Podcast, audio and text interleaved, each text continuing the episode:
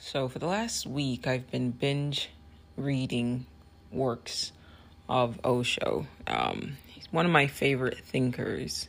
I mentioned him several times on the podcast, and I just I took a step back from you know reading about you know AI and technology and science, and I just wanted to sort of reground myself. And listening to Osho for me personally feels a bit like verbally he's like verbal psilocybin right? Like if there's something that you want to take right that is legal and that grounds you and makes you more compassionate more open more loving more connected um just listen to some Osho talks. Now you guys know how i feel about him as a person um, and those who don't, I feel nothing. He's that's that was his persona. There was a lot of controversy around him, but to use one of his quotes, a finger pointing to the moon is not the moon, right? A fool looks at the finger that's pointing to the moon, right? So those are basically ways of saying, you know, don't get distracted by the bullshit, right? If there's wisdom and it's there and it's beneficial, the source of it doesn't matter, right? If there's beauty and it's there and it brightens up the world, the source of it cannot, should not matter, right? Um, so I really don't care too much about the controversy around him. His philosophy, he I have described him as a, philo- uh, a philosophy professor, right? A philosopher with Dostoevsky, Nietzsche, Tolstoy um, influences, along with um, epic, Epicurus um, sort of underlining themes. So he reads or listens, however, however you're going to take in his information, if it's audiobooks, Oh, I should start by saying to the new listeners, welcome. If you're listening to me and you find that I'm speaking slow, please utilize the speed increase um, on any platform you're listening to. Just increase the speed. Um, it's it's going to be probably an hour. you're in for about an hour, maybe an hour and a half, depending on what we end up talking about today. Um, but you can get through that information by just increasing the speed. Um, double it up, do 1.5x speed. Take advantage of that, not just for this podcast, um, but for audiobooks. I encourage all my listeners to, you know, listen to books as opposed to sitting and, and looking. Um, there's a book called The Shallows, What the Internet's Doing to Our Brain. And basically what it's what that book says is that we're essentially turning into like a species that is incapable of focusing for long periods of time. So I'm hearing a lot of people kind of telling me that they can't sit and read books anymore. Um, so they've sort of given up. And my solution to that is like, first, I, I get it, right? We got these smartphones in our hands, and um, while they are a necessary evil, right? And th- look, there's a, I'm able to connect with you guys on here. I'm able to talk to people in the Discord. So shout out to everyone in the Discord channel. Um, you know the negative to that is that it is changing our brains. So i always recommend like instead of if you cannot sit and focus on reading a book find an audi- audible version an audio version. And there you don't have to use the audible app. Um i believe priya from discord mentioned from our discord channel mentioned like a scribner or something like that. And you can go to your local library and get audiobooks there. But one listen to books you are meant to take in information through like oral processes anyway, right? Before the written word came along, that was how information was passed on. The brain takes in information best, you know, not visually, but you know, through hearing, right? So, you know, books are a relatively recent invention, a new invention, and it is an invention, right? So just bear that in mind. So use that. And two, you know, sometimes the narration can be a bit slow I have primed my mind to now listen to books at 3.5x speed, and I'm constantly checking to see if there's an update and see if I can bump things up to 4 or 4.5. I don't know who I need to talk to to do that. If you work for Audible and you can do me a favor, I would really appreciate that. I didn't start off, guys, at 3.5x speed. I had to prime my mind and just slowly bumping up the speeds until now I can listen comfortably at 3.5x speed. So if I can do it, so can you. Um, but that's that's the way I recommend that you take in information. So back to um, what I was saying. So I have been this week listening to Osho. Um, the books that I've taken in that I've gotten a lot uh, um, out of is, um, damn, I read a lot. Uh, Nirvana, The Last Nightmare, uh, was a talk. The Buddha said was another talk. Uh, the God Conspiracy was another talk. The Book of Wisdom was another talk. Philosophia Ultima. And now, uh, today, oh, I'm sorry, Tao, the Golden Gate, Volume 1. I have been, I've been kind of binging a lot. I just realized, like, I have been listening, but that's just from this week. Um, but I've also been painting a lot, and so I listen to books when I paint. Um, Tao, the Golden Gate, Volume 1, and then the Dhammapada, Volume 3. So those have been, that's what I've been listening to. My favorite um, I don't expect you to listen to all of these, but I would say my favorite, like top three, would be The God Conspiracy, The Book of Wisdom, and Philosophia Ultima. It is essentially Buddhism meets like philosophy. And like I said, it's sort of like LSD or psilocybin without having to take the drugs. Like you come away from listening to his talks just looking around and just going like okay it's cool like it is what it is. Okay, so I want to share some of that with you um, if you're willing to take in the information. So I sometimes watch TV shows. The current show that I'm binge watching is Vampire Diaries. Judge me, I don't care. The show's great, guys. it's fucking adorable. I love all the characters. It's like well written. It's like kind of mindless stuff. Um, but it's it's a brilliant show you know, for what it is. Like lots of eye candy, you know, just a good show. There's witches, there's vampires, there's werewolves. I love like fantasy. I love sci-fi and fantasy. So if you haven't watched the show before, I, I recommend it. I've never heard of, I mean, I've heard of it, but I never watched it. And we were just like randomly flipping through Netflix trying to figure out what to like watch next. And I was like, eh, if I could, let's just watch Vampire Diaries and I was like like two episodes in and I'm like hooked. So like we're in season 3 now. Um but as a character his name is Damon. Um he starts off kind of like a villain. And as you guys probably know, I tend to kind of root for villains and not like intentionally like just terrible terribly written villains, right? Like I don't that's not my shtick, right? I like like the sort of individuals who think they're doing the right thing or they're sort of like you know angsty in a way or you know what i mean? Like they are misunderstood or like their heart's in the right place but the actions they're going about things the wrong way right? Um those are my favorite kinds of villains. Like they could be heroes eh, but for you know the draw of the draw of the straw so to speak right? Um and as I'm watching this show, uh, the character Damon, like he gets introduced, and it's like they're setting it up first, like you're supposed to not like him, kind of thing. But I just couldn't help but like him. And I sat back and I thought, like, as I was like appreciating him as a character, I'm like, yeah, he's clearly the villain. So I'm just going to appreciate him as the villain. I pause and I let that kind of saturate and sink in. And I started to think, I started to think about free will, the illusion of free will, and determinism. Um, and now a lot of I've actually had a couple of conversations this week alone with a couple individuals about how free will is an illusion and that we're living in a you know deterministic society and it's always hilarious to me when you have this conversation especially face to face face to face with a person the first thing they do is like grab something and they go, I've got freedom. See, I can do this. and they pick up like a fork or something.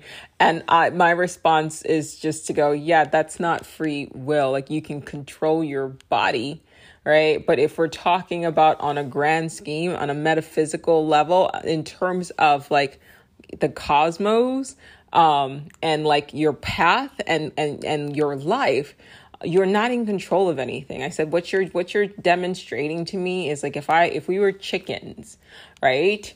in, in on a farm, right? And I tell you, hey, like we are being controlled by like the human, like the farmer or something like that, or the person that feeds us, whatever. And you respond like, "No, I'm free. Look, I can run around." My response to you is like, "You're all you are is a free range chicken." But at the end of the day, like there there are fences up. We can't really go where we want to go, right? and there's only so much that you can do. It's it's a limited free will. And and my favorite euphemism is the only freedom that we have is like a violin. A violin has the freedom to move around in its case, right? But at the end of the day, you're still encased, right? Now people don't like to hear that. And like when you say it to them, like I said, they always respond in the same way. Well, look, I can move my arms. And it's like, okay, that's not free will. And one of the conversations that I had, um, the person I had it with was like, well, if I just decide, I don't understand their logic, but I'm going to share it with you guys anyway. Um, but um, and now this is a very intelligent individual. This is like a clinical like psychologist, but they're trying to argue with me, and they were saying, which is never a good idea. Uh, which they were saying, well, I I have free will. If I decide I'm going to leave my house and go from you know, from my house to the gas station, um, I've ex- exercised, you know, my free will. I said, okay, well, what if you get into a car accident? Then they said, well, I've caused my own accident by leaving the house. And I said, that's not how cause and effect works. You were saying you're trying to get from point A to point B, and point B is the gas station. And what I'm telling you is you can't even will yourself to the gas station without something happening to you, then you don't have free will. And then sometimes like you don't even want to get up and get in your car right? Even though you know you need to. So there that there's that internal conflict going on there right? And sometimes even if you do you may start your car and it may not work. Like look at your life and look at everything that has happened and ask yourself how much of it truly was your freely chosen? Like this is what you actually want. You're doing what when you were a kid you were like i'm this is what i want to be where i when i grow up. Like how much of us are actually doing that? And how much of what you're doing isn't essentially a reaction to caused events that you had no control over. And what i mean by that is like your parents for example right? So this person is a clinical therapist. Now this is a young man. I don't imagine as a kid or as a teenager, they were like, when I grow up, I'm going to be a clinical therapist. In fact, prior to going back to school to get their master's, they worked as an EMT, which I would say that that was probably something else that was thrust upon them. Look, guys, I'm sitting and giving a podcast. I love podcasting, but if you ask me what I wanted to be when I grew up, um, I, I wanted to be a fashion designer, right? And I wanted to be a professor. Now, those things are probably, you know, still probable. They exist as probable realities to be actualized. But I'm sitting talking to you guys as a, on a podcast right now. Um, I'm not a professor. A lot, a series of events occurred that were beyond my control that took me off the path that I had thought, no, not thought, that I definitely wanted to be on and, and how I saw my life going, right? There's very little in my life that has happened in my life that happened because I willed it so. There's a lot more in my life that I did not will that I have just learned to sort of like deal with. And I think that if you pause and you look at your own life, you'd find the same thing, right? Case in point, let's just take something even smaller, right? Let's not think like grand existentialists, right? Let's just think like, okay, working out, right? We're in February now. How many of you guys had New Year's resolution? And how many of you have sort of not been keeping up with your New Year's resolution? Right? It takes an act of will to get up and exercise every day, right? But what happens as time progresses and the year and the year goes on, the year moves on, your will essentially gets over overrun, overpowered by external circumstances and your own body, right? Your own body says, I'm tired, I don't feel like it. And then you are just subject to your body's reaction and responses and essentially decisions, right? You're not your body. You're not your body. You're not your body. So if you can't even exert your own will over your own body, right, to, to get in shape, to eat healthy, to stop drinking without making all these excuses, don't look me in the face and tell me you have free will. That's bullshit. You don't. Like and and this could be a whole I all I all I said to this individual was read Sam Harris's book on free will because he does a great job of of talking about that. Um and I don't want to talk that's not what this episode is about. Um but what we discussed even i said even desires right i was like the fact that i'm sitting and having this conversation with you this was like not really what I had in mind as far as what I wanted to do today. I wanted to to paint. I wanted to work today, but then I got a text message out of the blue from this individual and they said, "You know, let's meet up." And then I checked. It wasn't even like an okay. I checked to see if I had the desire. Now, where do desires come from? And if I had another another desire, an alternative desire, to basically just stay at home and keep painting, I would not be having that conversation. But I had to first check. And it was my desires that drove me. It was my desires that mandated whether or not I, you know, stop painting. I had a desire to keep painting, but the desire to meet up with this individual sort of overpowered my desire to keep painting. And so that was what drove me, right? Now, the difference is I'm relatively conscious, right? Most people are blindly being led here and there by their desires that they don't control.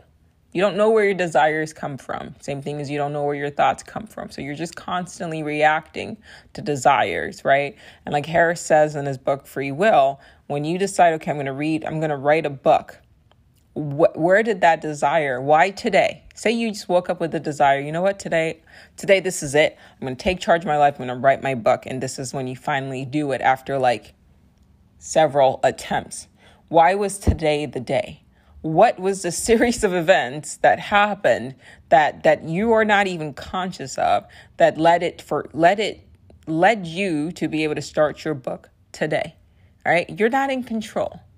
And people don't like that because a lot of people's lives are essentially spent desperately trying to control their entire lives. And you can't even control your body, right? You can't control how you react to things, right? You can't control how you react to other people.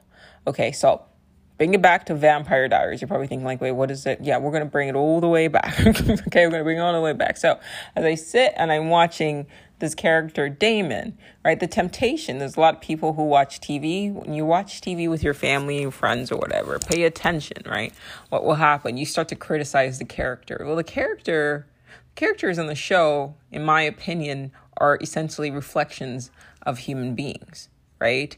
The characters in a movie are essentially their lives are constructed, right, and pre-written, right? So they're just doing what the plot calls for right? And to write a plot it's a series of causes and effects and and the character just reacts to things that are happening. And that's human beings right? So let's take the story of damon. Damon is a villainous vampire but he didn't want to be a vampire. Shit just happened to him right? Life just happened to him.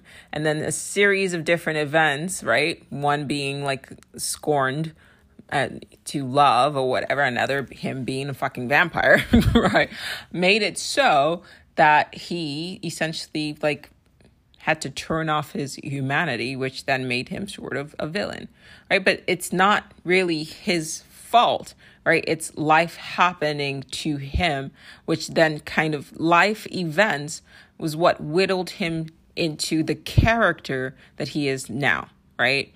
So, and and those life events, you could look at it as essentially like plot right? That is that is the plot of the story. So it doesn't make any sense if you're watching a show and the character is not behaving the way you want them to behave. For you to sit there and go like why would you do that? Which we do this all the time. I do this when i watch movies.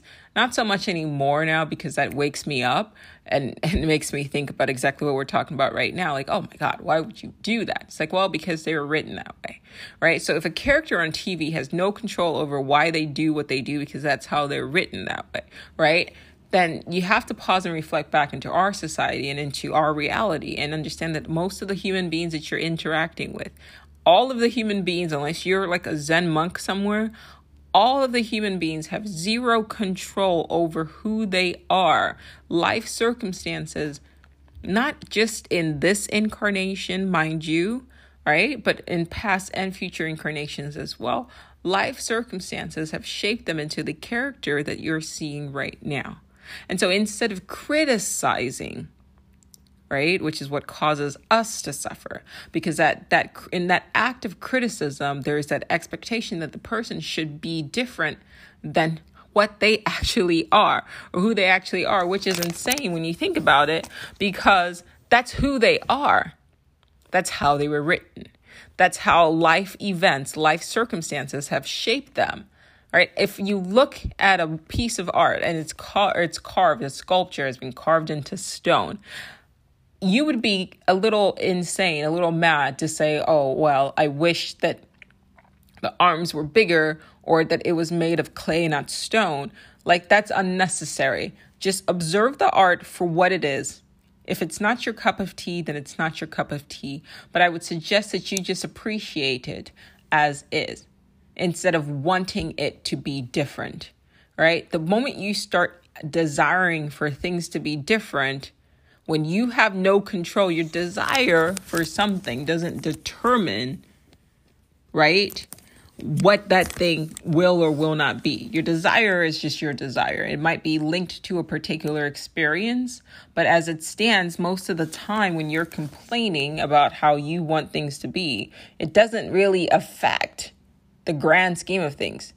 The universe doesn't give a fuck about how you want things to be. If that was the case, like think about it, how much we're all we're all we're all decent human beings right? The majority of human beings are good people with good heart hearts. We look around, we look at the circumstances we find ourselves in, and we look at the world as it is, and we see people who are homeless on the street. We see children with cancer, you know, and diseases. We see terrible things. The world right now, it seems like we're inching towards yet another like fucking close, like encounter with war, like a third war, like another world war.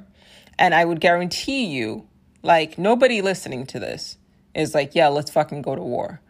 I would guarantee you that even less so, the soldiers that we're, we're preparing to send over there to, to fight in another fucking bullshit war that has been essentially constructed by sociopaths who will never see the, the end of a rifle, will never feel the burn of an of exploding bomb.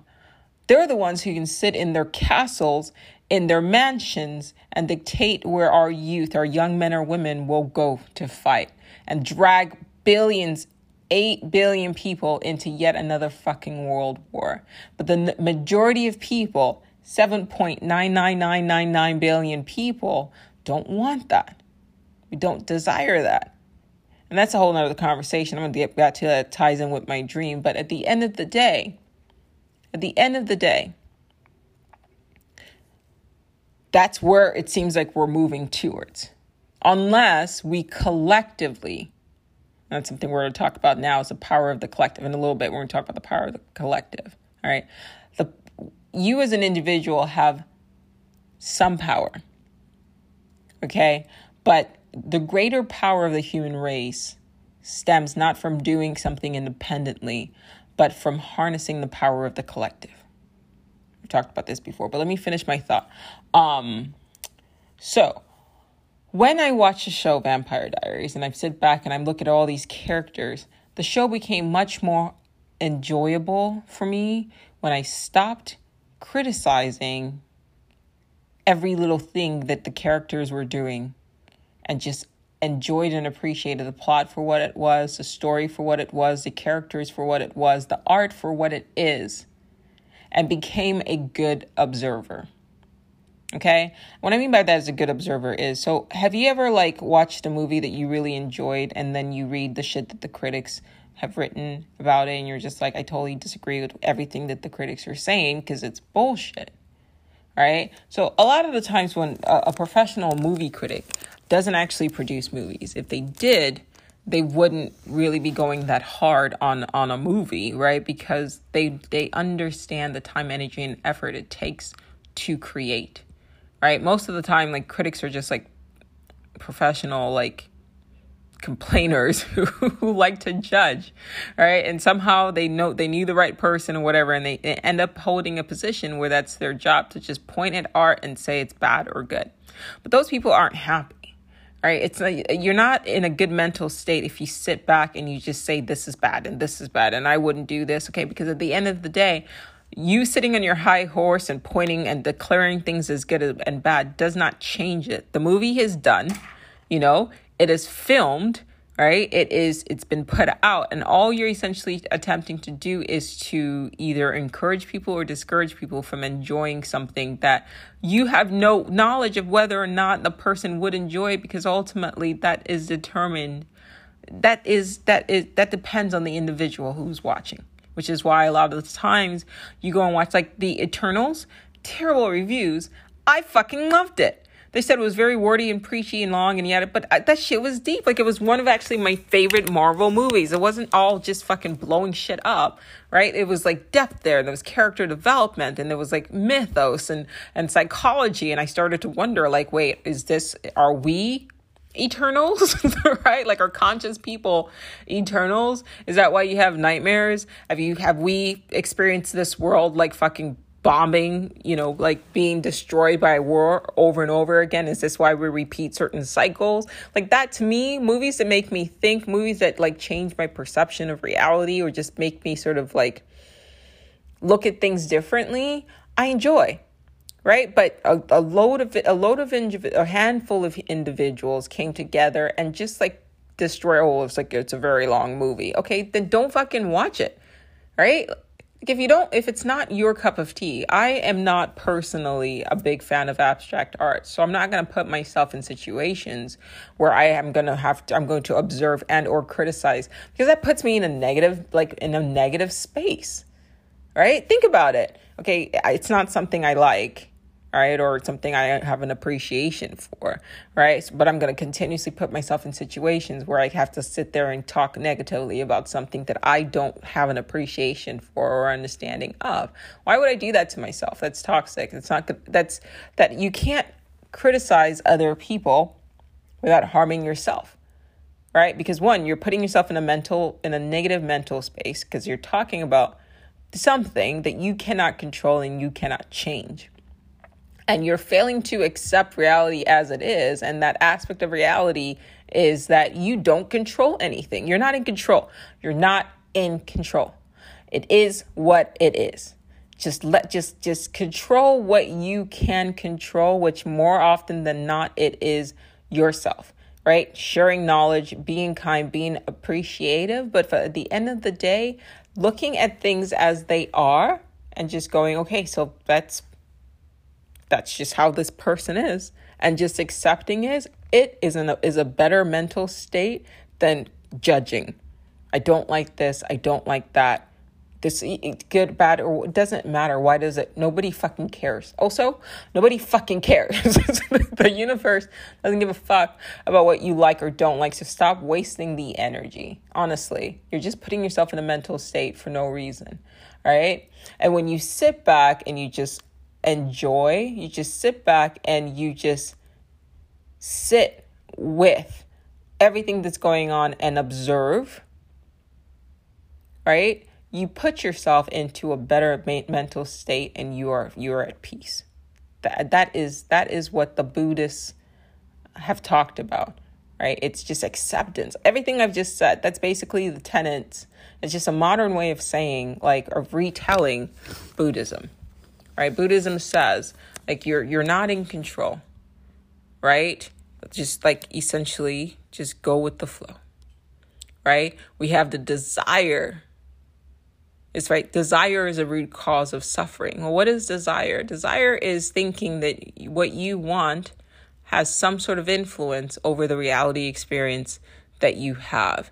And I and I know I can feel a lot of people this a lot of people aren't going to like this episode um, I don't care. right? I didn't like hearing it either. Cause I'm I was a control freak, right? Just, just having this constant desire of I, I need things to be this way. I need things to be this way, right? Trying to control everything. That that was a very tight. I was very I was a very tense individual, right? Because it it reflects on your body. Um, but the older you get, the more you realize that just because you want something to be a particular way doesn't mean it will be. And so it's just easier to understand that life is going to happen. Do what you can I'm not saying just sit back and let life happen to you. You still like these characters, right? I'm getting to that. I was getting to that point. Okay. I'm not saying just sit back and just like be depressed and not not do anything. No. Like those characters like on Vampire Diaries, like they're they're all playing their parts, right? But they're not they're not aware if the characters were sentient, right? Um like if the characters were sentient they're not aware of what the overall plot is. They're just sort of these are the these are the lines that have been programmed in.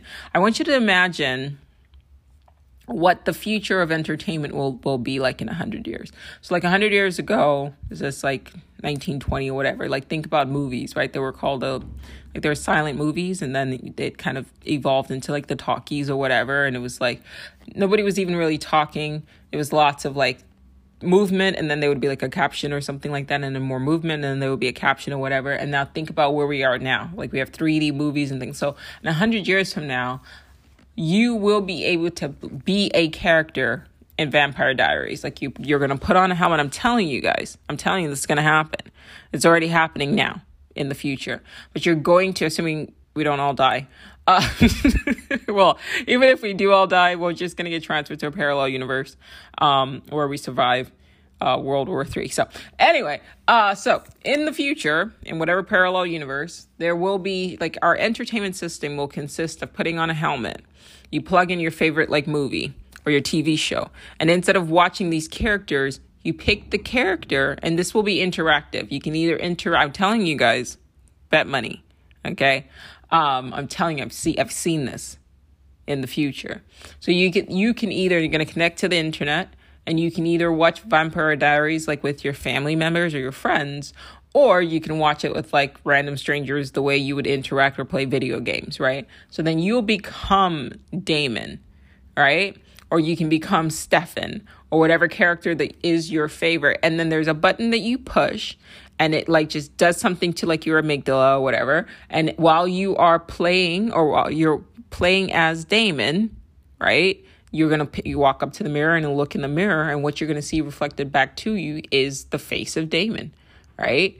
Um, you're gonna say his lines. All, all of the lines are gonna be programmed, and all of his actions, every little thing that he does, you will literally become these characters, and that's gonna be that's gonna be what the future of movie watching is. You're going to be smell everything, you're going to taste everything, and forever, however long you decide you're going to binge, it's going to make for some pretty interesting dreams. But forever long you decide you're going to binge and play as a different character, that's what it is. And the plot's already going to be pre-written before you even get the DVD or whatever. Like it's it's or whatever it's going to be called.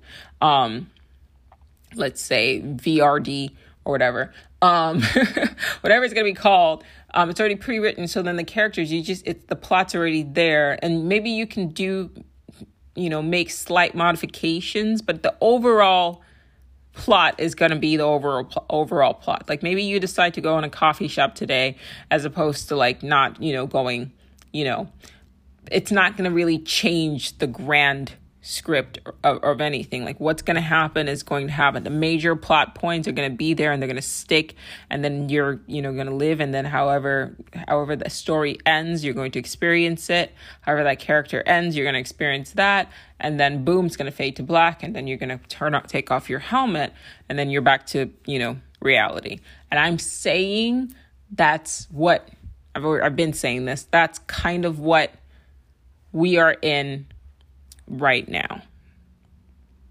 We gotta be. I'm sorry, but it makes it's what makes the most sense to me. I'm not saying accept what I'm saying as you know as gospel, but it's what right now makes this makes the most sense to me when you especially when you talk about simulation hypothesis. So if that's the case, then right? If this is a simulation, you got to take what that means and then you fucking run with it, right? So if this is a simulation, then understand that the characters that you interact with have been designed and finely tuned and they are who they are.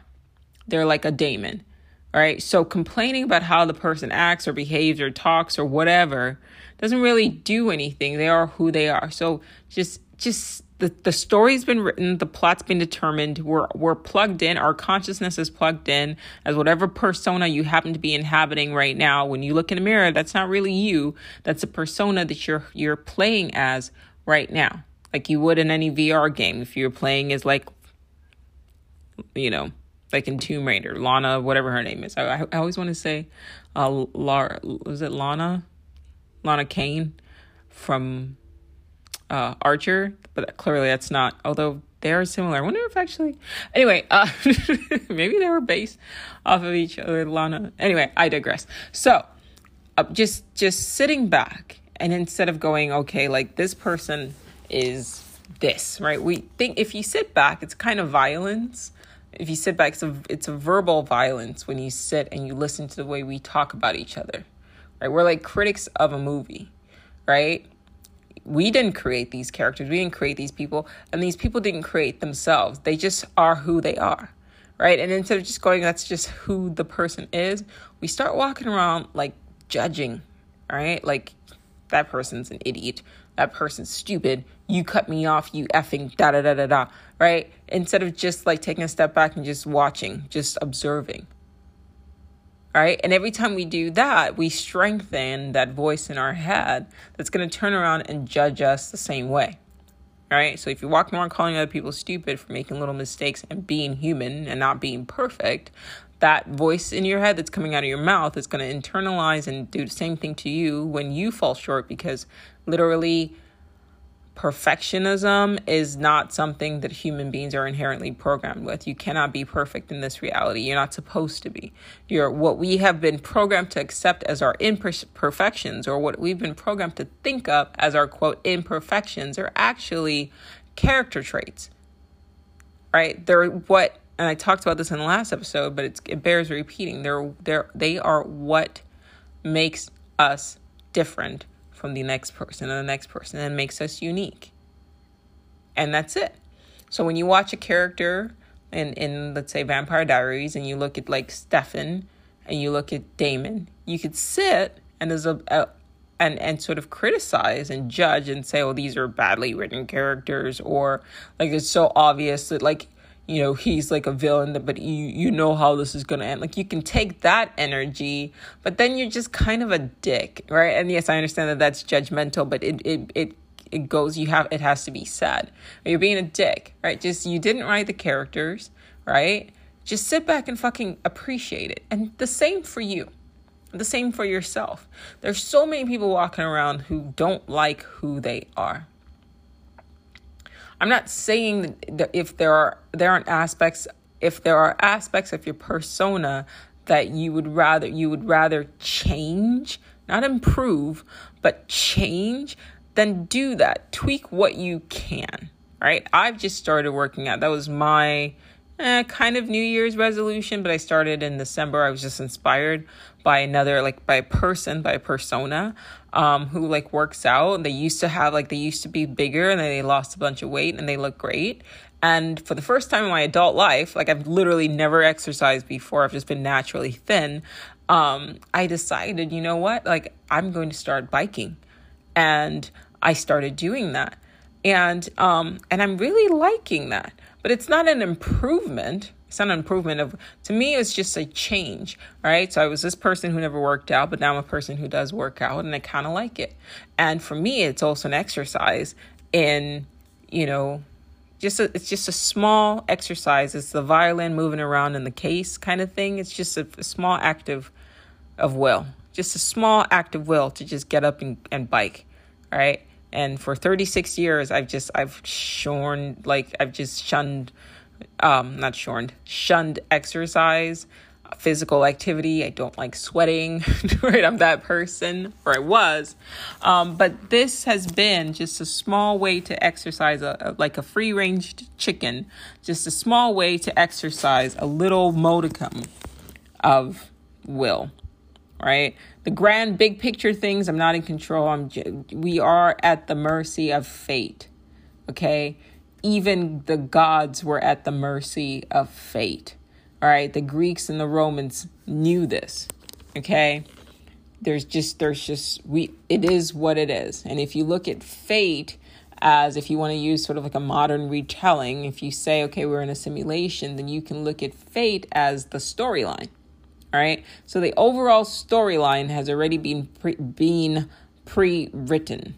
Yeah? And that is what we call fate.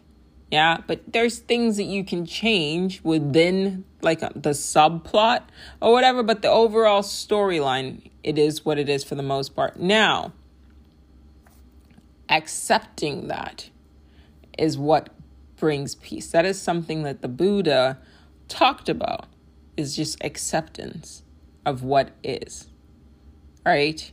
So, one, when you have a desire for something, recognize that sometimes having a desire and hope coupled together is you're setting yourself up. It's a trick. Hope is like a trick of the mind. This is this bears repeating, and I'm repeating intentionally. There's there's some elements that I've repeated in the past episode as well, but sometimes you got to hear something over. No, not sometimes. You have to hear something over and over again in different ways for it to sink in and for your mind to accept it. So this is very intentional. That is how you learn. Okay. Um, I forgot what I was talking about. That's okay. It'll come to me. Um, acceptance of what is. All right. So the Buddhists talked about suffering. Oh, hope. Yes. So I always say that there's a reason why hope was in Pandora's box of evils. When you hope for something, right? When you desire something, right? most most of the time and this is why i have an issue with desire most of the time when you hope for something that is paired with this mindset with this idea that simply because you hope for it you will make it so it will come to pass right and so you get your hopes up with this expectation that something's going to work out the way you want it to work out simply because you desire it right and in some instances it does work out. Although I would say that's more that the reason why you had a desire for it in the first place. So we're going to talk about retrocausality briefly. I talked about this on the Discord channel, but the reason why you have the desire for something in the first place is because you will, right? like we talk about subplots, you will have you will experience the thing that you desire. And so that's why you have the desire for it in the first place. So the, the future is influencing the past. So remember i said earlier where do desires come from? Well if you don't know where desires are coming from particular desires it could be because you know your mind is not limited. It's not. It's not limited to just this moment in time right and if time is a cycle, not linear, and all the time is happening at once, sometimes, right, the information of experiences that you will have in the future kind of seeps back to influence your present, like a plot, right? So you can't say, okay, I believe in the simulation hypothesis without, without considering everything and the implications, okay? So let's go back to a TV show. There's something called, um, foreshadowing, right? So you like a, a character will do something or say something and it's typically linked to something that's already sort of that we that the writers know is going to happen in the future but that's why they have it in the past where the character is like talking about it or dealing with it or something like that and i'm saying that your desires sometimes are the the simulations way or the ai that you know runs the simulation. It's a way of foreshadowing that you are going to have a, a, particular experience okay? So we're getting kind of fun and funky in here. We're just we're in case if this is like your first episode you're listening to please understand that on this episode on this podcast what we do is we just we're running on the assumption that the simulation hypothesis is accurate that we are in a simulation and then we're just building from there okay so it's fun thinking i'm not i don't i'm not saying believe believe it nobody knows anything for a fact but it is fun to talk about in this way so think about your desires for something as foreshadowing of a particular um, reality experience in the future. So on the Discord channel, we did we had a talk last weekend. Um, like we did a voice chat with members in the group. Please feel free to join. By the way, we're a small band of um, brilliant minds, uh, and um, so the more the merrier. Um, but we talked about manifestation, right, and, and how you know some uh, yogis and gurus and teachers and spiritual leaders or whatever keep trying to tell you that you can manifest whatever reality experience that you you know that you want and i i don't subscribe to the whole idea of manifestation. Um i've looked into it uh but in my experience and and from just observing you're you're really setting yourself up to suffer right? Because if you if you get so overwhelmed if you overwhelm your mind with the things things that you want and reality experiences that you you desire and you think that you can just manifest it with sheer force of will. One you're operating under the assumption that you can you can bend reality to your will. I'm going to say that again. That that's that's insane. That's ego by the way. And you and ego is dangerous right? So you have to be mindful of how these sort of like thinking. Look you know I should preface all of what I'm about to say by saying this that you you know what the what people who believe that they can manifest whatever realities that they want. We know what they believe, okay? And I'm just saying like the opposite, okay? Um I love my life. And a lot of what has happened that has been good in my life did not come from me consciously manifesting it. It just came from me being lucky. Okay have I had desires come to pass?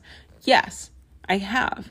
Um, have I done the whole vision board thing and wrote things? Like literally, there are episodes on this podcast you can go back and yes, I, I've done all of that. Have the things that I've desired, have I focused and had positive mantras and, and positive thinking and X, Y, and Z? Absolutely. Okay, have they all come to pass? Absolutely fucking not.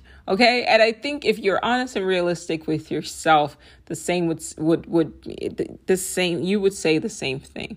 So I'm not saying that it's all bunk. I'm saying I want to present to you, believe what you want, Okay, I'm not telling you what to believe. Okay, I just want to present to you a different way of looking at manifestation versus actualization and the dangers of focusing on trying to manifest things. Okay, so here's my perspective. One, when you say, This is what I desire, right, and I'm going to manifest this, okay, one, you're, you're tapping into a lot of the things that the Buddha kind of warned against, which is uh, understanding that when you ask, have a desire for something, you're you're essentially introducing suffering into the scenario because what you're trying to do is bend reality to your will. An individual is strong, but they're not as powerful as a collective. All right. So if you have a desire for something, please understand that it needs essentially what you're trying to do is bend reality to your will, but also bend the will of others to your will and shape the storyline and have it con- converge down into a reality experience that you want. So you're trying to control reality as an individual. And I'm saying I'm not I'm not saying it's impossible. I'm just saying that it's highly highly highly improbable. And you just sitting and staring at a piece of paper with like all the things that you said you want written on it is not is not that's not no like that's not going to that's not it. I i've i've read about like yogis who have wanted something desired something said something. These motherfuckers like excuse my french like meditate day in day out like most of the clear-minded most conscious people who spoke who are attempted to speak certain things into existence and were able to have certain things happen but not all of them. And what i'm saying is this. Once again, if time is not linear, if all of time is happening at once and and and all of what we're experiencing, all of what we do experience, which is why deja vu and prophetic dreams are a thing, right? And time travel would be possible, right? Which you're saying theoretically could be possible. Would, you would need to sort of, um, a black hole would need to be involved, um, or a wormhole. Although I've argued that wormholes would just take you to parallel universes, but I digress. Let's go back. In order for all of these things to occur, right? Reality essentially has to be fixed. 4D block universe, okay? Reality has to essentially be fixed like a Ferris wheel. It's just it's the same it's the same cycle. So to say that you as an individual have the ability to manifest what you want I'm, I'm calling bullshit. I'm sorry. I, am going to ruffle a lot of feathers with this one. That's okay. You know, I'm, I'm just saying, like, it's my opinion. I'm just saying it's bullshit. What, what I will say, before you jump down my throat, hold, hear me out. What I will say is that desire, something I always say, desire and outcome, a lot of the time are linked. Okay, so I think this is actually a more positive way of looking at something.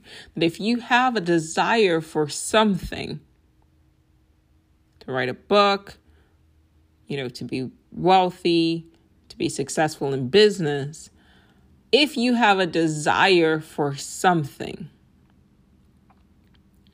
it is because in the future, you've uh, you have already attained it. So it's interchanged. So you have to think about it like the tv show. Why does a character have a desire for something? Well it's because in the plot right that's a foreshadowing event. So that desire for something in the plot it's already written.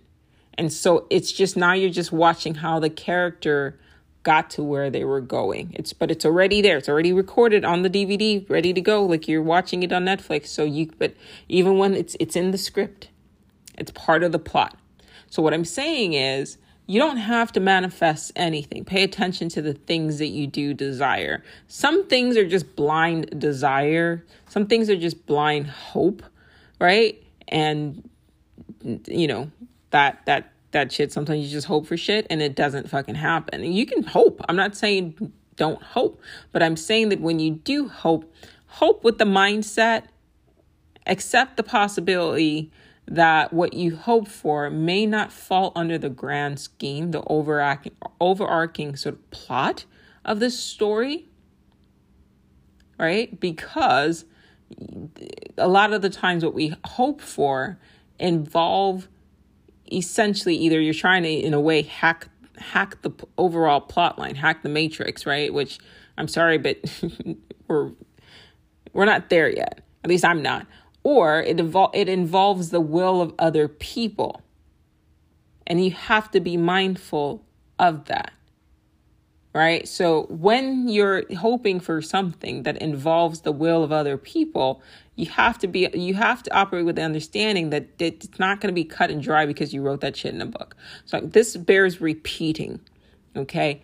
If you have an intense desire for something you it may very well be because you will experience it in the future right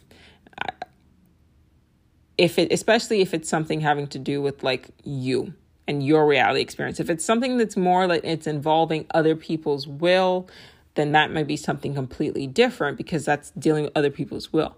Okay. But if it's, if you have a desire for something to be wealthy, to be successful, to be a good writer, to be a good artist, or whatever it is, right, and it's just something that keeps kind of like motivating you, it's more than likely because you've experienced it in the future.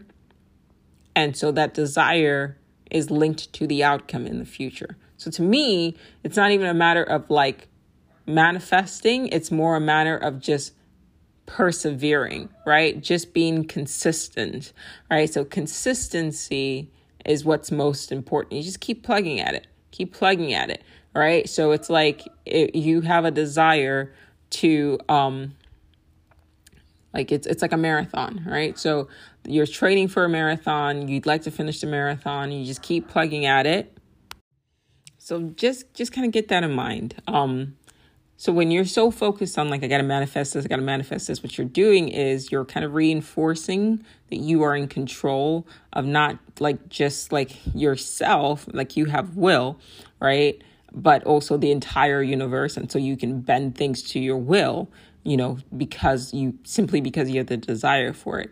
And all of those things essentially will cause you to suffer. So, this is a reiteration of things that I've talked about, and it bears repeating. I needed to, I need needed to hear that, and um, I needed to meditate on that, and uh, the taking a step back from everything and going, okay, look, I'm not in control here, has been so cathartic, if that's the word, like if that's the right word. Um, and so like has just caused me like so much like more um peace right? It's one thing to say okay i want this right? I have a desire for this particular experience right? I want to be with this person okay? But when if you spend a lot of time reading books you know about like manifestation and control it to me it feeds into the sense of like neuroticism right? Because then you get sort of like blinded by like what you want that the possibility that you may not be able to get what you want you you suppress that as a quote negative thought instead of a probability like a like like that could that is something that could happen. So then you're not dealing with reality. And then if something that you want doesn't go the way you want that's what causes a lot of pain and suffering and a lot of anger and a lot of depression because you're so driven by what you want instead of just saying like okay like i have a desire for this thing. It may not happen. I'm not in control here. I'm just going to go with the flow and trust right? Because that's literally all you can do. That's literally all you can do in this life. It's whoever needs to hear this is going to hear this and take it in all right? It doesn't mean that you give up because I look, I get up in the morning and I still work. I get up in the morning and I paint. I, I do have things, I have visions of what I want, you know, my life to be like. You know, there's things that I desire, right? But ultimately, I've stopped like trying to force and control things. And I've learned to just take a step back and observe life, right? And play the parts that I that I have the desire to play. Right? I exert my will where, where, when and where I can, right? And it's usually over little things like I should go work out. I need to do some push ups. I should not eat these cookies. Uh, but big picture things, it, it's, I'm essentially just like taking it a moment at a time, a moment at a time. You know, a lot of people get into the habit of asking you, like, oh, how was your day? Did you have a good day today? And my response now lately has been, um, I, I don't live in day tight compartments. I used to, right? This was something I learned from, I think it was like a Carnegie book or, or um, a Peale book. Um, but he, he, one of those books said you should live in day tight compartments. So instead of projecting myself in the future or in the past and, and like worrying, I think the book was called How to Stop Worrying and Start Living. Um, and I think it was Norman Vincent Peale. Uh, he said to live in day tight compartments, only live in the day that you're in. Um, but what I do now is I now try to live in moment tight compartments, live in moment tight compartments, right? And and I try to meditate within the moment. See, what you need to understand, and this is like an info dump, but it, it is beneficial. What you need to understand is that the mind, its its function is to move like a searchlight. It, it's restless. It's it goes from side to side, front to back, all around, except for the focusing on what you need to focus now, and that's a loss of energy. That's a waste of energy. So that's why a lot of us suffer. You sit down, you have a conversation with most people, especially when you when you meet them. What do they want to talk about the most? Their past, right? And it's always like, and and some I've heard some pretty intense stories, right? And you can tell like that's why you're unhappy why, why this person is unhappy. Because you sit down you have a conversation with them and they tell their life story and it's typically told from a perspective of woe is me right? And they attach so much importance so much importance to the things that happened to them in their past right? That they're still in the moment that they're talking about and then you can feel the energy that comes with that right? So um, for, for example, talking to a person who said, you know, like the reason why I am the way I am is because, you know, the way my parents raised me and they were just like this, that, and the other, right? And then you watch them and they're still in high school mentally, right? It's not an insult. I'm just saying, like, emotionally, they're re. Their, their their mind has moved like a spotlight and has shined the light of their consciousness on the past and that they're sitting in front of you, but they're not there. And instead of sitting right there talking to you, engaging with you emotionally, they're in the past. They're emotionally, they've gone back to that person cheating on them emotionally, right? And then all of the feelings come up with that, right? And now you're, and now they're, they're upset. That's an unhappy person. Or you meet some other people who it's not even about, it's not even scanning the past. It's now in the future. All the things that they're, they're either afraid of or they hope for or they desire, right? And you're looking at that and you're going, okay, that's great. There's no guarantee that any of that shit's gonna actually happen, but you're not talking about that shit like there's a possibility that that shit won't happen, right? And as I talked about in the toxic positivity episode, like you're you're gassing yourself up without any sort of consideration that that you know that the shit that you would you would like may not happen so you're not mentally preparing yourself for it so that if it doesn't happen then you can just be like it's okay and move on and then and and when you, if you do try to bring that up to a person and say hey listen there's no guarantee that what you want may ha- will happen you're now being called a negative person. No, I'm not being negative. I'm being realistic. That's not how life fucking works, right? Take a step back since you like to look at the past so much. Take a step back and look at even the situation that you're complaining about regarding your parents. If you were in control of the situation, would you've had the parents that you had or the life experiences that you had in the past that you're so emotionally stuck on? No. No, you wouldn't have.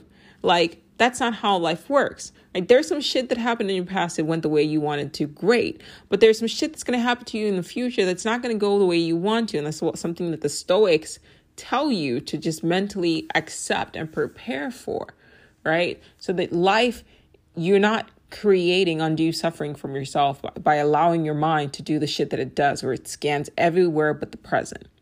So I had a conversation with another person, and they were talking about a book that they were written, they were reading by uh, the author who read The Subtle Art of Not Giving a Fuck. Now, I started that book a long time ago and I powered through it because I don't like not finishing books, but I also returned I also returned it after I read it because it just be careful what you allow into your psyche, guys.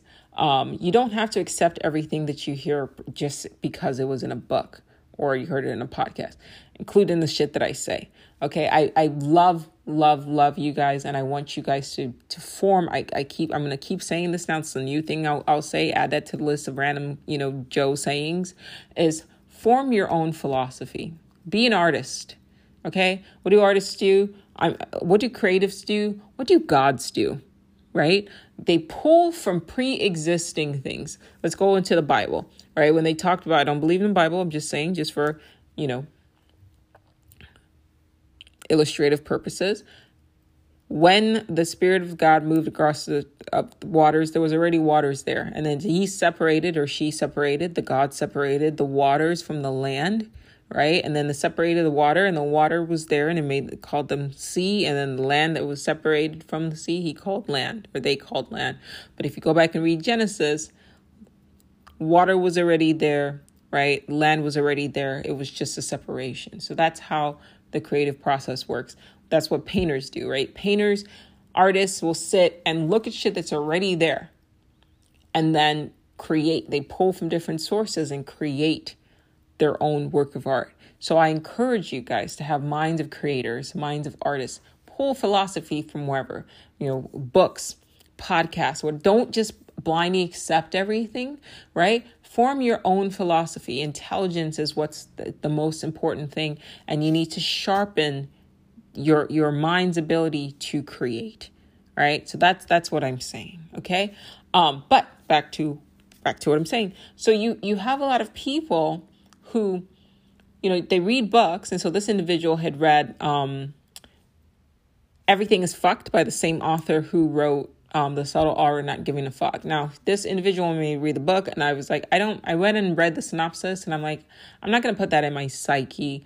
To me, it reads a bit like Stoicism, and I have my favorite Stoic philosophers, and so this individual wrote, you know, went and read, you know, books by Stoics, um, and then used their worldview to write this book. But that's their worldview, and just judging on like what was what the intro was and what people were saying about the book, it just wasn't something that I wanted to put into my psyche. But what this person was telling me was that the author was saying in this book is that um you're never happy.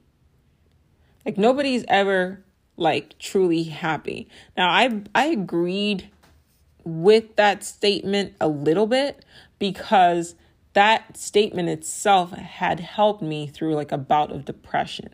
Um, so there was a point in my life when that would have resonated with me. So that's why I was like, okay, I'll listen with an open mind. Um, but but only because I viewed happiness as a flux, like a state of flux. Like nobody's just happy all the fucking time. That's true, right? And I think that happiness, I my philosophy about ha- tongue tied, uh, my philosophy of happiness is that it comes in, in in waves right? Like you're not going to be happy all the time and that's okay.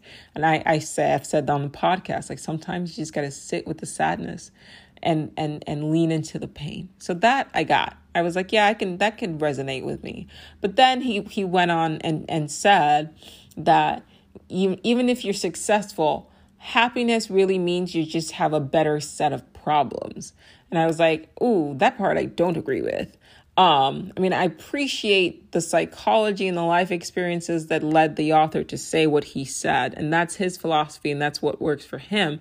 But that's not what works for me and my philosophy and my worldview, and that's okay, and that's okay, right? But what what I took issue with right? Is that if you're fix if you focus, if you're directing people to look at their problems and defining their problems through the defining their happiness by the problems that they have, that's just to me to me unhealthy.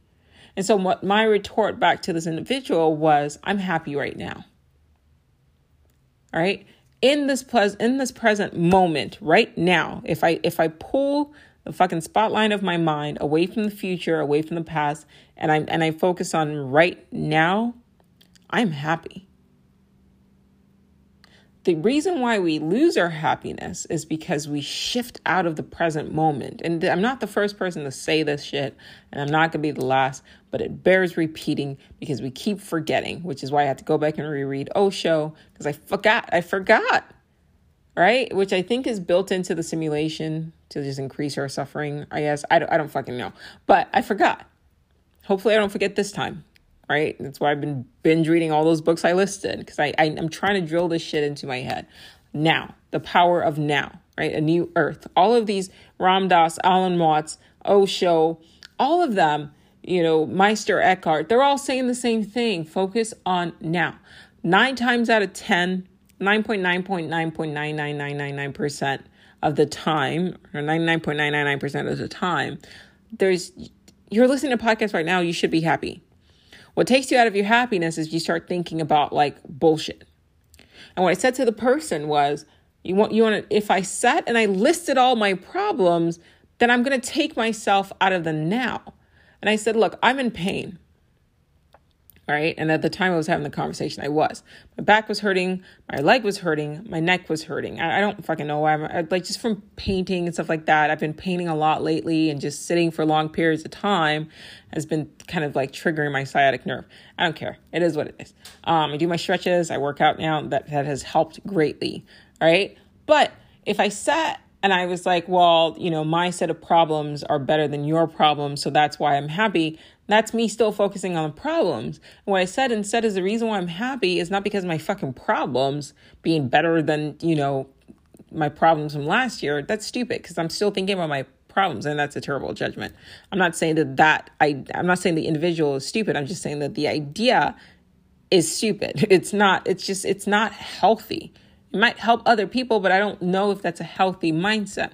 I said the reason why I'm happy now is because I'm having good food that I enjoy. I was having sushi at the time. Um, and it's a dark it was a called like a dark dragon roll, which is like my favorite. Um, with good company that we're having cool conversation. And so in that moment, I was happy. And it wasn't about focusing on my problems, it was about focusing on how I felt in that moment. Right? Now, if I would have focused on the pain, then that would have been my issue. But it's what I chose to focus on. It's what I chose to consciously shine the my my light on. And it wasn't my problems. It was like the moment. And when you focus on the moment and why should I be happy right now, you're going to see a whole long list of things. I'm comfortable, right? I'm not, you know, I have a nice home. You know, it's climate controlled, right? My skin feels great. You know what I mean? I, like, I have a nice bed.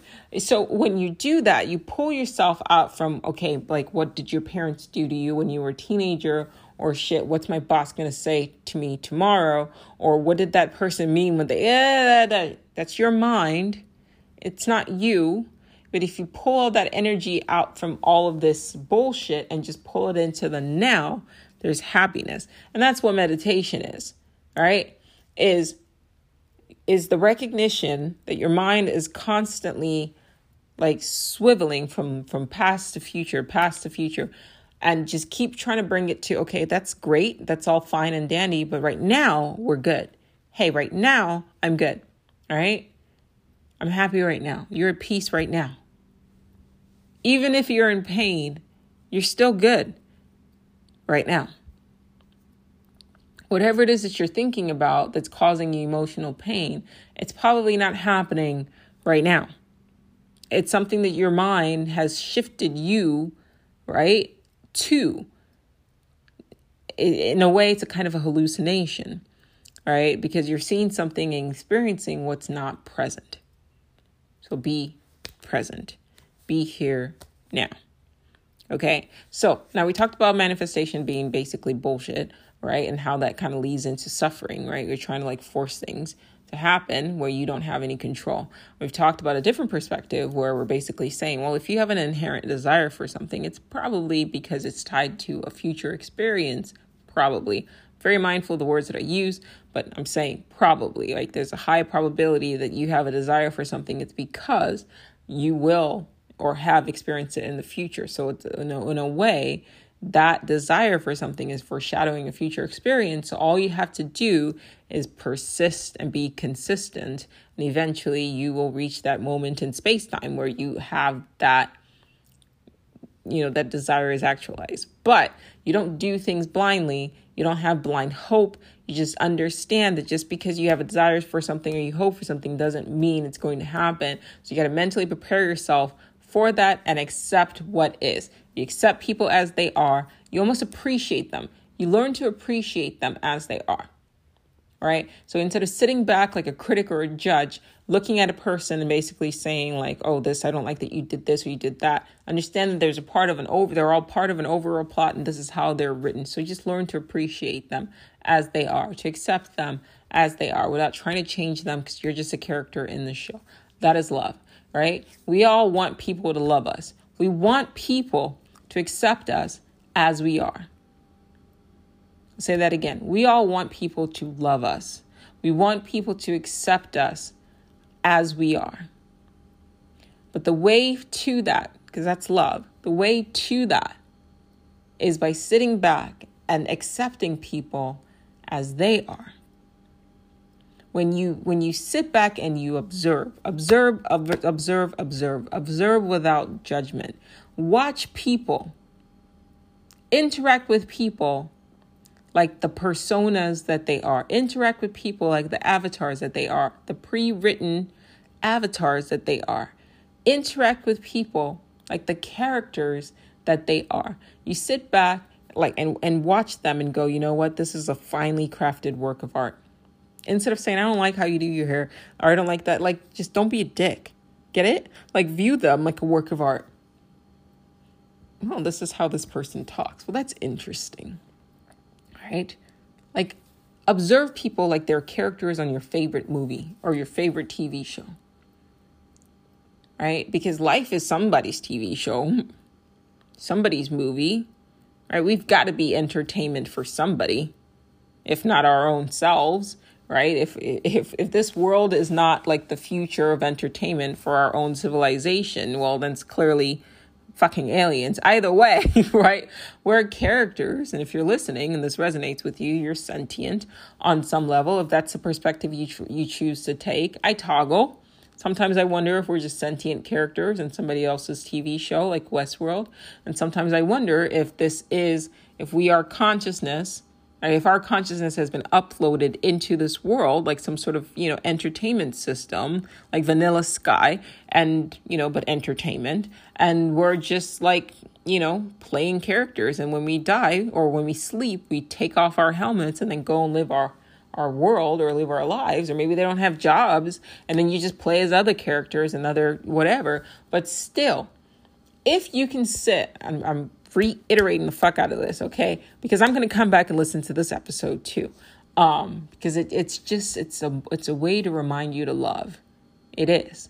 Um, but if you could sit and instead of saying and complaining and criticizing, right? Because all of that is on some level you're acting as though you're in control of the narrative, of the character, of the personality, of their persona, and that they are in control of themselves.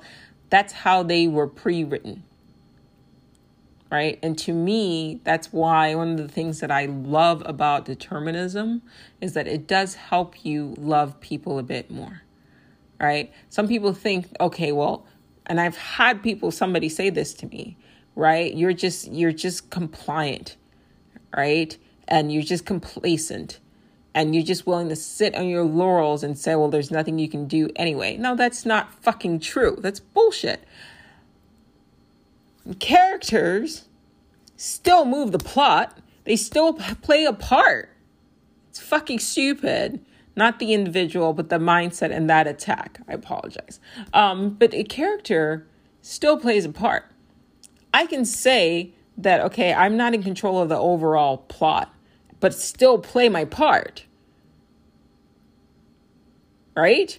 I, I, I'm not, I don't just wake up and do nothing. So I'm not, you know, I get up and I interact. If I have a desire to to you know for the to to reach out to somebody, right? I'm going to play my part in the overall narrative.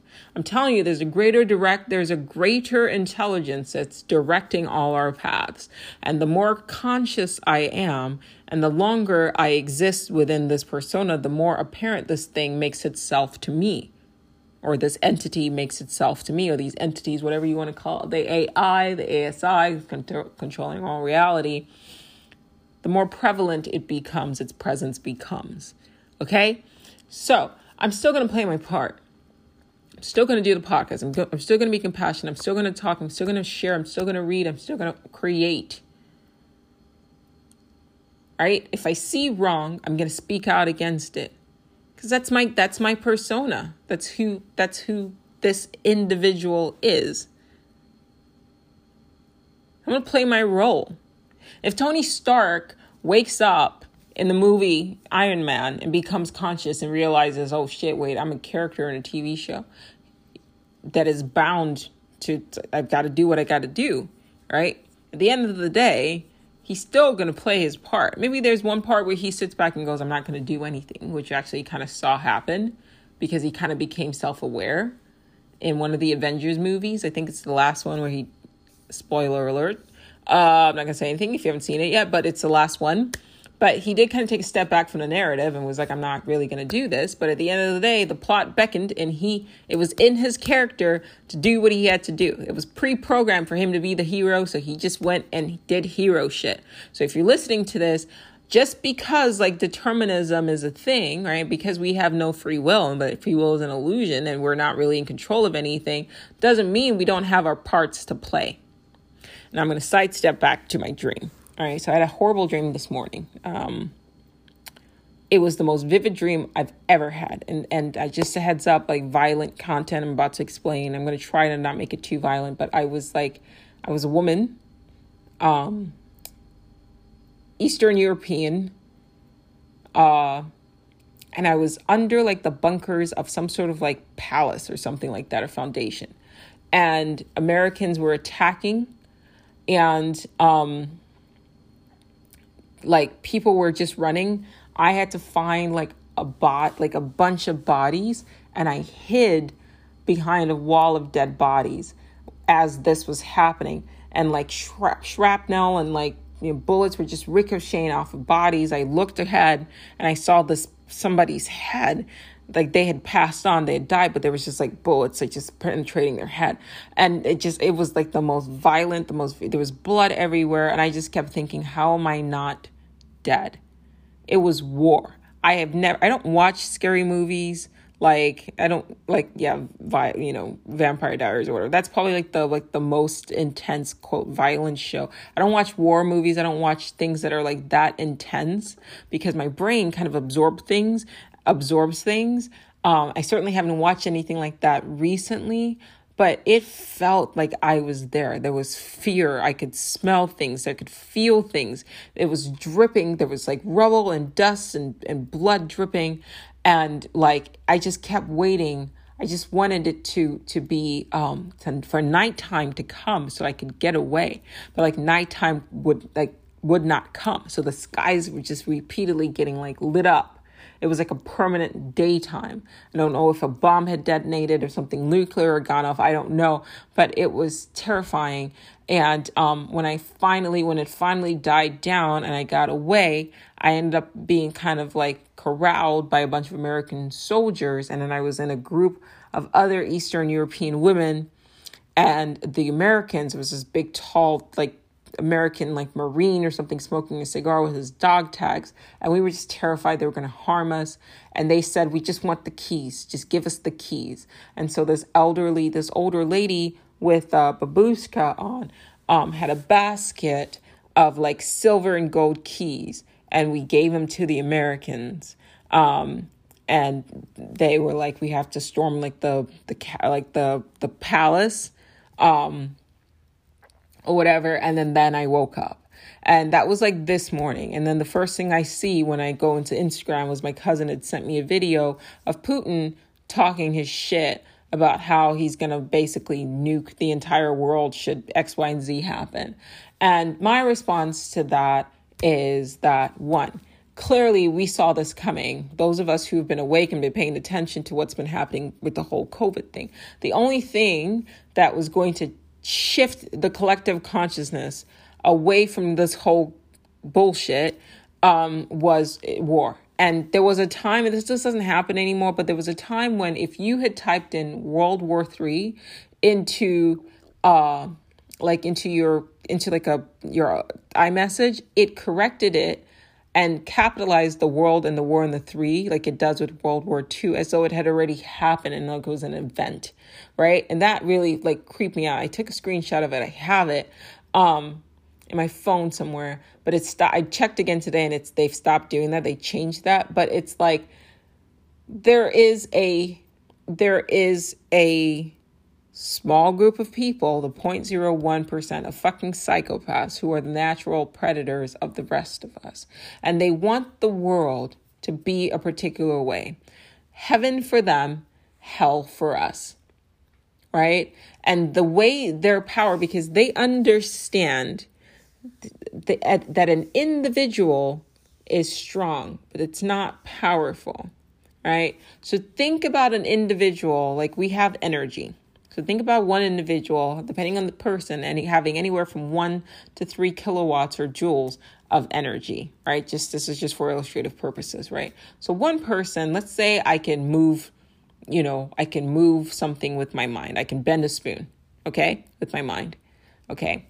Now that's just me. That's just one person. If I get, if you get a thousand people with that same energy holding hands locked together, we can concentrate our energy and we're to bend more than spoons right? We're we could we could lift a fucking building if we wanted to. That's that's i'm not saying this is actually a thing. I'm just saying like you got to think about each individual and their ability to steer the collective consciousness down a particular path.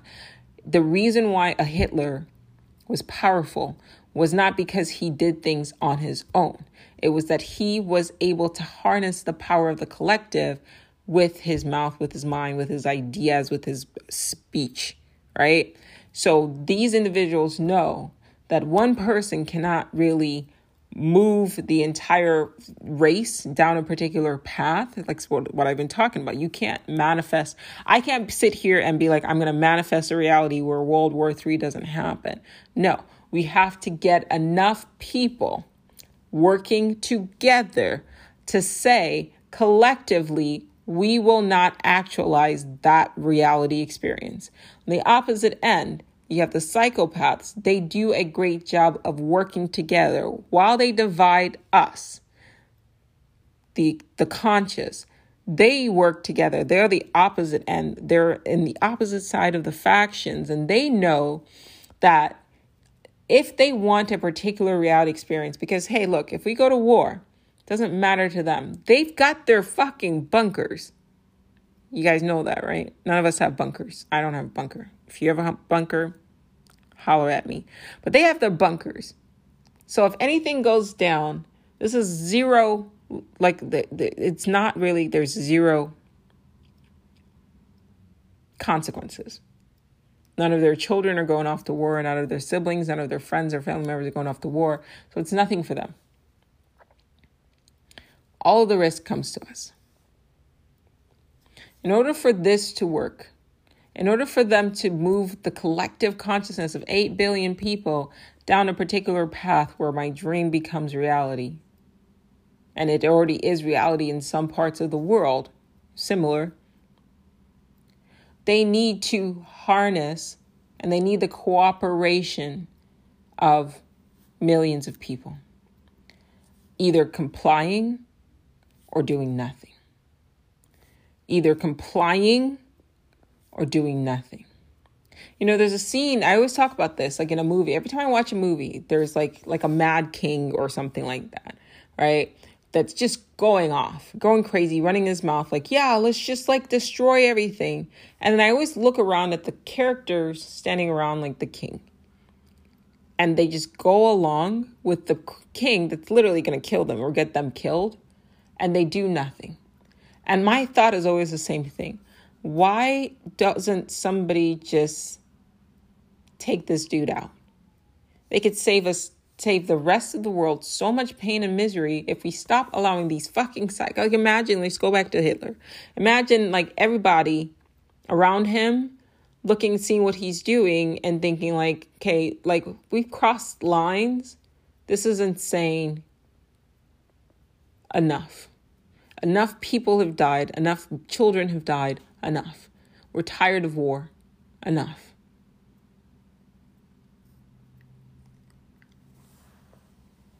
If we end up down a timeline, if we end up actualizing a timeline where World War III does occur,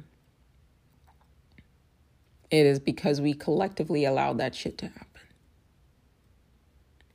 We can't sit back and let these madmen, these psychopaths, keep steering us this way and that because they're fucking bored and have nothing else better to do. The way they do that is they have a very distinct understanding of the nature of this reality. And the nature of this reality is one, they know that they know that we are powerful, but we're only powerful working together. Which is why the pen is mightier than the sword, which is why they're going in on Rogan. Um, it's funny to me that people care more about him saying the N word than what he was saying and warning people about on his podcast. It's bullshit. When he signed and got the $100 million deal with Spotify, how come nobody said shit about the shit that he had been saying? Right? How come nobody came out and said, you know what, maybe we shouldn't reward somebody who's been saying the N word with a $100 million contract to continue to say things like he's been saying in the past? It didn't fucking matter. Right? But when it, when it became, okay, he's speaking out against Big Pharma, let's cancel him because he said the N word. Fuck you. Okay, you know what I'm tired of? I'm tired of entities who think they understand no. I'm tired of entities weaponizing black people and using our emotions and our anger and our frustration with the status quo, like weaponizing that shit. Like that's what they're doing. You're trivial, trivializing and weaponizing it. Right? So they wanted him off the air. That didn't work. So then now they're trying to pull up the things that he said in his past because they understand the power of a united collective. You know what? He said what he said. I've said some ignorant things in this podcast. I have. Because I'm not perfect. And I think that the fact that we live in the society right now, this is where we are, where everybody's walking around acting fucking perfect. There's something that one of my friends said. If we had cameras filming us 24 7 and broadcasting the shit that we say out for public consumption, we would all be canceled because we're all fucking imperfect. So the people who are walking around judging and saying, oh, he did this, or a lot of the people pointing fingers are guilty of about the same thing, if not worse. I'm not going to say that the things that Rogan said were not offensive or hurtful. I'm saying, why is it coming up now? When he's speaking out against tyranny and big pharma. Pharmaceutical companies don't give a fuck about us. Pharmaceutical companies don't give a fuck about us. So to me, it seems like you're trying to use black people and black rage as a cat paw in order to essentially silence some silence somebody who's speaking out. How about we focus more on what is going on and what is being said? And I'm sorry if you are for him being censored now because he's saying some shit that you don't like, please understand that in 2 to 4 years that if you if we allow this to happen, it's going to happen the opposite. Right now, if you want to play this, you know, dichotomy duality game, right? Right now, liberals are in charge. It's not going to be it's going to be a matter of time between 2 to 4 to 6 years, whatever, where conservatives are in charge and then they're going to start doing some things that you won't like. And ultimately, I, when I say liberals and conservatives, I'm not talking about the average the people. I'm not talking about 300 million Americans. I'm talking about whatever fucking left wing, right wing governing board. They don't care. Ultimately, a government, the longer it holds power, the more it moves towards totalitarianism, totalitarianism. Thank you. Totalitarianism and fascism because it wants control. That is its function. The function of gov- government is to control. It starts off small and grows and grows and grows and grows. If you are contributing to, if you are okay with people being discriminated against because they they are saying I don't want to put this in my body. Look, I am willing to isolate. I am willing to you know, wear a mask X, Y, and Z or whatever. They're already saying, like, okay, right? It's their body. You can't, out of your mouth, say that you're pro choice and what a woman wants to do with her body should be her choice. But then turn around like if you, you can't be for medical freedom but then against medical freedom. The entities that you're like and I know it's probably nobody that's listening to this podcast, but uh, the entities that some people are going hard for are the same entities that will send our loved ones out to die in some fucked up bullshit dick swinging game. And they're going to use the media to scare people into clamoring for war. Although I think as humanity as a whole is becoming more and more conscious, we're looking at this and saying, no, we don't want this. Although I'm terrified that there might be a false flag, and terrified is too strong of a word because right now I'm just watching. Um, but I feel as though there might be, there might end up being a false flag event that will make it so that once again, the power of the collective is harnessed towards some sort of war where where they will manipulate the situation so that people start clamoring okay it's time to go to war and we've got to grow past this as a species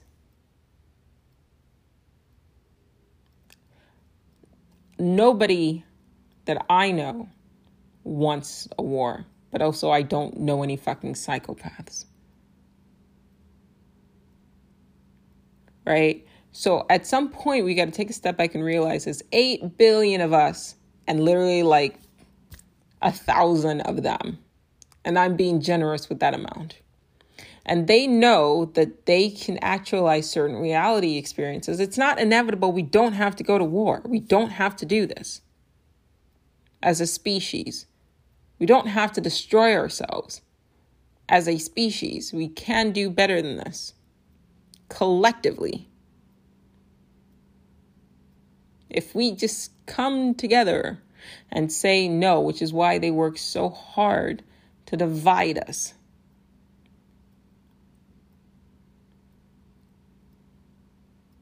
Because there's power in the collective moving together towards the actualization of a particular reality. See, that's when you can manifest things.